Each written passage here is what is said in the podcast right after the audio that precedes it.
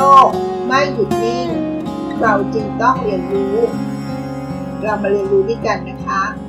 ขอต้อนรับสู่เซอร์วันพอดคาส์ค่ะ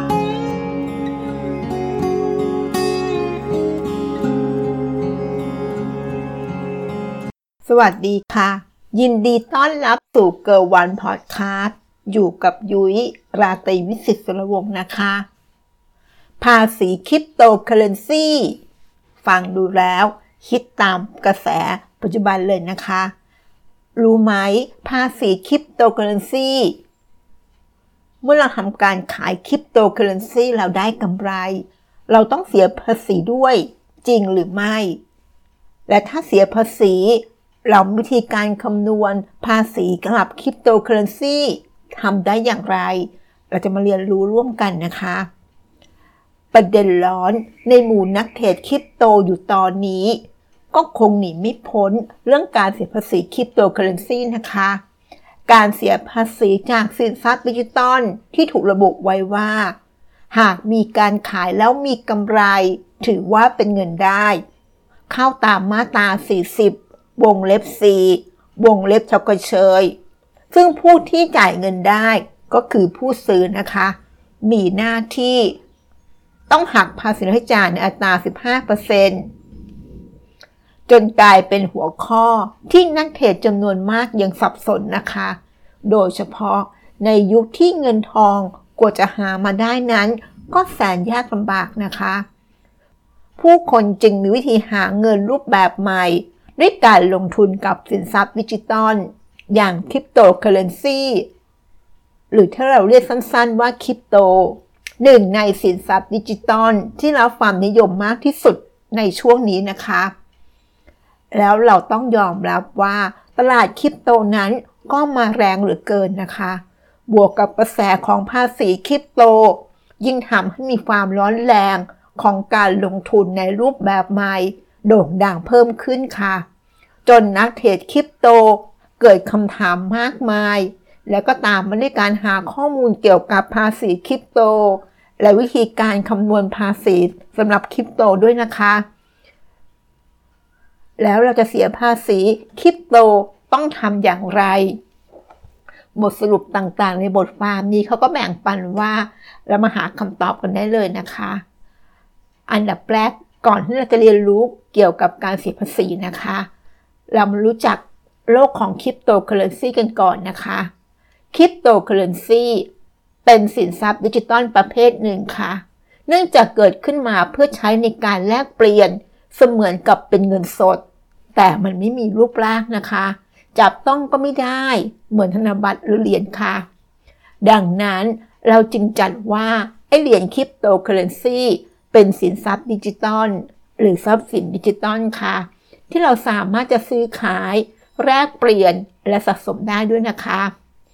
คริปโตเคอเรนซีได้รับการออกแบบมาเพื่อเป็นสื่อกลางในการแลกเปลี่ยน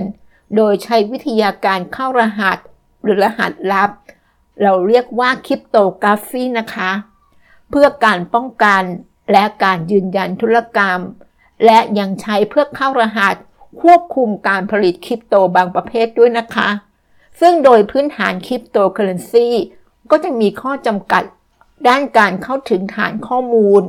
ทำให้การเปลี่ยนแปลงข้อมูลนั้นเป็นไปได้ยาก ถ้าหากยังไม่ได้กรอกเงื่อนไขเฉพาะนะคะทำให้เราสามารถที่จะซื้อ ขาย แลกเปลี่ยน แล้วก็สะสมเขียนเหรียญคริปโตได้อย่างมั่นใจค่ะ ปลอดภัยแล้วก็ปลอมแปลงได้ยากด้วยนะคะ นอกจากเหรียญคริปโตจะเป็นหนึ่งในทรัพย์สินดิจิตอลแล้ว ยังมีเหรียญอื่นๆ ที่เป็นสินทรัพย์ดิจิตอลอีกมากมายเลยนะคะ ตัวอย่างเช่น โทเก้นดิจิตอลซึ่งรับความนิยมในปัจจุบันนี้เช่นกันค่ะคำแรกที่เราคุ้นมากนะคะบิตคอยน์ค่ะ เป็นสกุลเงินยอดนิยมที่สุดในโลกคริปโตเคอเรนซีนะคะบิตคอยน์เป็นสกุลเงินดิจิตอลในโลกของคริปโตเคอเรนซีที่รับความนิยมมากที่สุด และก็มีมูลค่าสูงที่สุด ในตลาดคริปโตเคอเรนซีค่ะ เนื่องจากเป็นสกุลเงินดิจิตอลสกุลแรก ที่เกิดขึ้นบนโลกใบนี้ เป็นสินทรัพย์ดิจิตอลที่เหมาะแก่การสะสม เนื่องจากมีการพิสูจน์แล้วว่าเจ้าบิตคอยน์เป็นการลงทุนที่ได้ผลตอบแทนที่ดีที่สุด เมื่อเปรียบเทียบกับหุ้นและสินทรัพย์ต่างๆ ด้วยนะคะ นอกเหนือจากบิตคอยน์แล้ว ยังมีสกุลเงินในโลกของคริปโตเคอเรนซี อีกมากกว่า 5,000 สกุลเงินทีเดียวเลยนะคะ โดยสกุลเงินอื่นๆเหล่านี้ เรารวมเรียกกันว่าอันคอยซึ่งย่อมมาจาก alternative coin นะคะ ในส่วนของสกุลเงินบิตคอยการได้มานั้น มีอยู่วิธีหลักๆ อยู่ 2 แบบด้วยกันนะคะ วิธีที่ 1 การขุดบิตคอยน์วิธีที่ 2 การเทรดบิตคอยน์ค่ะ มาดูวิธีแรกกันนะคะ การขุดบิตคอยน์โดยการใช้เครื่องคอมพิวเตอร์ขุดบิตคอยน์ค่ะ ซึ่งจะต้องมีต้นทุนในส่วนของค่าเครื่องคอมพิวเตอร์ และก็ค่าไฟฟ้าในการขุดจำนวนมากเลยนะคะ วิธีที่ 2 การเทรดบิตคอยน์เป็นการซื้อขายบิตคอยที่ต้องฝากเงินเข้าไปไว้ในกระเป๋าเงินดิจิตอลเพื่อทำการเทรดคล้ายกับการเล่นหุ้นนะคะ เราสามารถสมัครได้ง่าย ๆ ตามเว็บเทรดที่ให้บริการทั่วไป ซึ่งปัจจุบันก็มีอยู่เป็นจำนวนมากนะคะ แต่เราควรเลือกเว็บเทรดที่กรตรับรองนะคะ เช่น BitCup ค่ะกำไรจากการขายคริปโตเคอเรนซีจะต้องเสียภาษีคริปโตเคอเรนซี15%ด้วยกันนะคะ รูปแบบการเสียภาษีที่มาจากกำไรในการลงทุน ด้านสินทรัพย์ดิจิตอลนักลงทุนที่มีกำไรจากการซื้อขายเหรียญคริปโตเคอเรนซีหรือลงทุนในสินทรัพย์ดิจิตอลตามประมวลกฎหมายรัษฎากร จะถือเป็นเงินได้ตามมาตรา 40 วงเล็บ 4 วงเล็บชกเชย เงินได้จากผลประโยชน์หรือกำไรนะคะ ที่ได้รับจากการโอนคริปโตเคอเรนซีหรือโทเก้นดิจิตอลซึ่งนักลงทุนมีหน้าที่ต้องเสียภาษีฐานะที่จ่ายในอัตรา 15%นะคะ และแม้ว่าเราจะถูกหักภาษีนั้นที่จ่ายของคริปโตเคอเรนซีไปแล้ว 15%แต่ยังคงต้องมีหน้าที่นำเงินที่ได้ดังกล่าว มาคำนวณรวมกับเงินได้อื่นๆ ถ้าเรามีนะคะ เพื่อยื่นแบบเสียภาษี บุคคลธรรมดาประจำปี ตามปีที่ได้กำไรด้วยนะคะ หากเป็นกำไรในรูปแบบของนิติบุคคล กิจการก็ต้องนำกำไรไปรวมคำนวณภาษีประจำปีด้วยเช่นกันค่ะ เพื่อป้องกันไม่ให้ถูกเรียกตรวจสอบย้อนหลังด้วยนะคะคำถามถัดมา หลักการเสียภาษีของคริปโตเคอเรนซีเป็นอย่างไร หลักการเสียภาษีตามกฎหมาย เขาได้กำหนดเอาไว้ดังต่อไปนี้นะคะ หากเราเทรดสินทรัพย์ดิจิตอลหรือสินทรัพย์ดิจิตอลที่ถือไว้ มีสิทธิได้รับผลประโยชน์ หรือส่วนแบ่งกำไรให้แก่ผู้ถือ เงินได้ส่วนนี้จะต้องถูกนำมาหักภาษีเงินที่จ่ายในอัตรา 15%จากกำไรที่เกิดขึ้น ก่อนมีการจ่ายเงินให้กับนักลงทุนนะคะ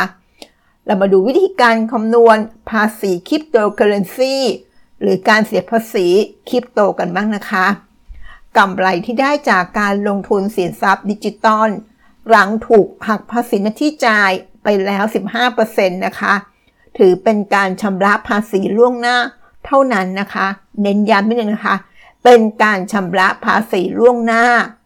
นักลงทุน จะต้องนำมาคำนวณรวมกับเงินได้อื่นๆ เพื่อยื่นภาษีประจำปีด้วยนะคะ โดยมีวิธีการคำนวณภาษีคริปโตเคอเรนซีดังต่อไปนี้นะคะ มาดูตัวอย่างประกอบให้เห็นภาพที่ชัดเจนขึ้นนะคะ นักลงทุนได้ขายบิตคอยได้กำไร 150,000 บาท เขาถูกหักภาษีที่จ่าย 15%เท่ากับยอดเงินภาษีที่จ่าย 22,500 บาท คงเหลือกำไรที่ได้รับสุทธิ 127,000 บาท เอามาจาก กำไร 150,000 ลบกับภาษีที่จ่าย 15% 22,500 บาท ก็จะคงเหลืออยู่ที่ยอดสุทธิ 127,000 บาทนะคะ จากนั้นเมื่อต้องยื่นภาษีปลายปี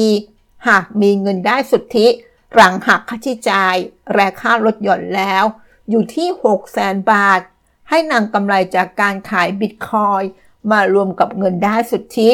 จะได้เท่ากับ 6 0 0 0 0 0บาท บวก 1 5 0 0 0 0 บาท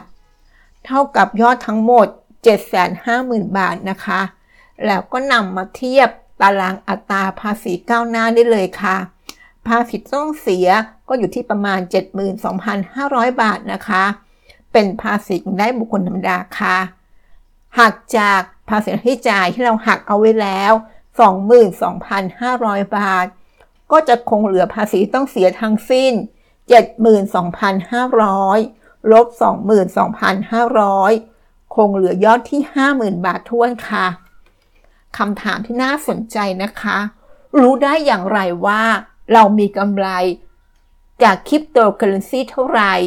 ในทางปฏิบัตินั้น การคำนวณภาษีหน้าที่จ่าย 15%ยังเป็นไปได้ยากมากนะคะ เพราะเราไม่สามารถรู้ได้เลยว่า ต้นทุนตอนที่เราซื้อที่แท้จริง มันอยู่ที่เท่าไหร่คะโดยเฉพาะนักลงทุนประเภทที่แรกนะคะ ที่ได้จากการขุดคริปโตเองค่ะ จะเป็นการยากมาก ๆ ที่จะคิดจำนวนกำไร ที่นำมาคำนวณภาษี รวมถึงนักลงทุน จะไม่สามารถหักให้จ่ายจากต้นทุน